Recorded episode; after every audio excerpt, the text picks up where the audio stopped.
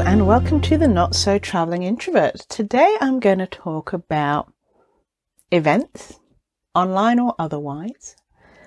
And a lot of the times, there are certain things that you can do in advance of an event and after an event to make networking easier. So the first thing is start networking before you even get to the event. Normally, when you are told about an event, um, there will be a list of speakers and or a website with a landing page that has information about who's running the event, what organizations are involved, and you can go and look and do some research on these people. So say you're going to an event and there's 12 speakers.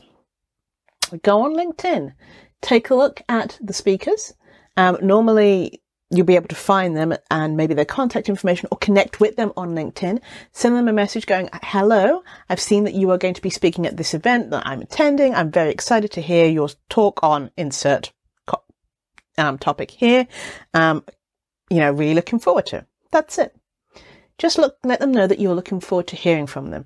If you don't want to connect on LinkedIn, um, most speakers, when they're at an event or advertising for an event will have their contact details, how they prefer to be contacted. So if they don't have their Twitter profile up there, don't go and stoke them on Twitter. Contact them the way they wish to be contacted and let them know. Now, um, feel free to also email or contact the producers of the show and let them know that you're excited about the show and that sort of a thing. Review the schedule or the program before the events start. Make a list of the talks that you actually want to hear and then put those in your calendar um, so you're not going to miss them and then make sure that you have time to attend. But also give yourself time before and after before to prepare any questions that you might want to ask or do further research and afterwards because a lot of the time these things run over they'll leave time for questions and also you just might need to refresh or just recharge after that event so those are a couple of things that you should do where you don't have to network just at the event. Now, when you're at the event, for example, if it is a Zoom event, normally um, you would see people's names or their organization names and their names in their Zoom window. So if there's someone who's talking or someone who's asked a question that is of interest to you, go ahead, make a note of that person's name and the company they work for, and then go and look at their LinkedIn and say, Hey, saw you were at this event. I really enjoyed the question you asked on whatever it was. Would love to connect. So not only have you then connected with, um, the people who are speaking at the event, but then you started to connect with the audience there as well. And if the event is using a hashtag, for example, go ahead and look up that hashtag on social media to see what the conversation is about and who else is, um, sort of using that hashtag because you can connect with them as well. Now, the other thing is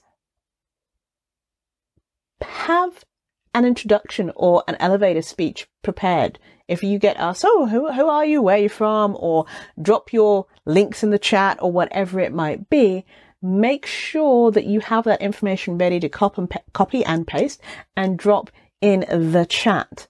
Um, so that will be a really good thing to do. Now, another thing is set yourself realistic expectations. There's no way that like everyone who's at the event is going to respond to your invitation or talk to you and that's okay. Don't be upset if not everyone does that. It is kind of a numbers game.